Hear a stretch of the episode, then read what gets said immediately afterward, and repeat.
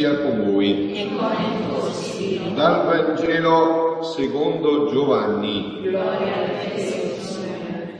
Chi viene dall'alto è al di sopra di tutti, ma chi viene dalla terra appartiene alla terra e parla secondo la terra.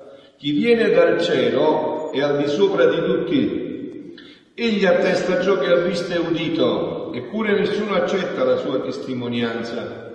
Chi ne accetta la testimonianza conferma che Dio è veritiero. Colui infatti che Dio ha mandato dice le parole di Dio, senza misura egli dà lo Spirito. Il Padre ama il Figlio e gli ha dato in mano ogni cosa. Chi crede nel Figlio ha la vita eterna. Chi non obbedisce al Figlio non vedrà la vita, ma l'ira di Dio rimane su di lui.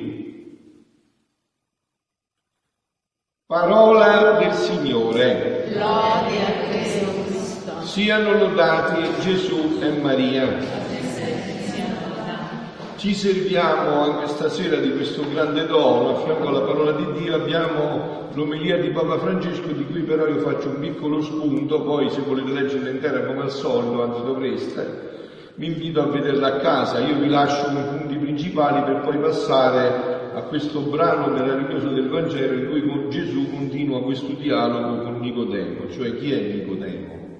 Dice Nicodemo è uno di duemila anni fa che dobbiamo fare, sei tu e sono io. Adesso sentiamo che Gesù parla proprio con noi, no? Proprio con me e con te stasera qua, con quelli che siamo qua. È un discorso molto personale, personalissimo.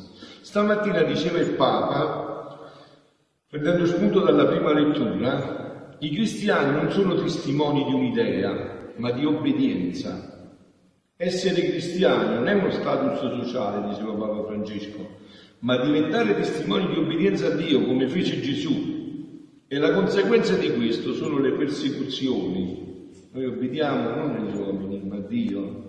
Non seguiamo mode, non cerchiamo di piacere, non cerchiamo di fare captazioni benevolenze, non diciamo bugie per avere clienti, per fare soldi, per avere fans, no.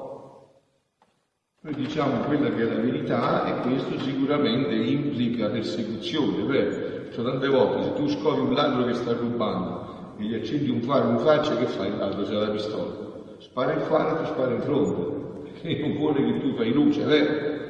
Vuole restare nel, nel buio, e così è la vita cristiana sul serio, implica immediatamente la persecuzione. E lo Spirito Santo a renderci tali, sottolinea, ma bisogna chiedere a Dio questa grazia. È una grazia la testimonianza, e bisogna chiederla a Dio, la grazia di testimoniare. Bisogna obbedire a Dio invece che agli uomini, diceva nella prima lettura. Questa risposta fa comprendere che il cristiano è testimone di obbedienza come Gesù, che si annettò e negli occhi di rivi disse a Padre, si faccia la tua, non la mia volontà. Si faccia la tua volontà, non la mia, costi quel che costi, ma si faccia la tua, non la mia volontà. E Gesù non è testimone di un'idea, di una filosofia, di una ditta, di una banca, di un potere, è testimone di obbedienza. Soltanto lo Spirito può farci a noi testimoni di obbedienza. No, ma io vado da quel maestro spirituale, io leggo quel libro, io seguo questo, tutto sta bene, ma soltanto lo Spirito però può cambiarci il cuore e può farci a tutti testimoni di obbedienza. Resto dell'omelia del Papa la vedete voi, quindi mi voglio fermare su questa espressione. Soltanto lo Spirito può cambiarci il cuore, quindi c'è qualcosa che può cambiarci il cuore, ed è lo Spirito Santo. E Gesù, in questo dialogo profondo con Nicodemo, sta parlando sempre più di questo. Chi avesse bisogno anche stasera di confessarsi, cioè per un po' di tempo il sacerdote della sagrestia, se no poi va via, eh? Quindi dicevo, anche stasera Gesù con Nicodemo sta parlando di eh, questo dono dello Spirito. Gli ha detto già Nicodemo, giorni fa, guarda Nicodemo che non si rinasce dall'alto, non si capisce. E Nicodemo è sconvolto, dice, no, io sono vecchio, sto morendo e tu mi dici che devo rinascere di nuovo. E Gesù gli dice, sì, bisogna rinascere. Cioè Gesù parlava del cielo e Nicodemo aveva il linguaggio della terra. Anche stasera Gesù ci ripete la stessa cosa, no? Dice chi viene dall'alto è al di sopra di tutto, ma chi viene dalla terra appartiene alla terra e parla secondo la terra. Ma noi siamo cristiani, noi abbiamo scelto questa vita, noi dobbiamo essere dei specialisti del cielo, è vero? Noi dovremmo essere gli specialisti dell'aldilà, noi dovremmo conoscerlo bene l'aldilà, Ogni volta che qualcuno ci parla di terra, dopo due minuti dovremmo elevare il discorso al cielo.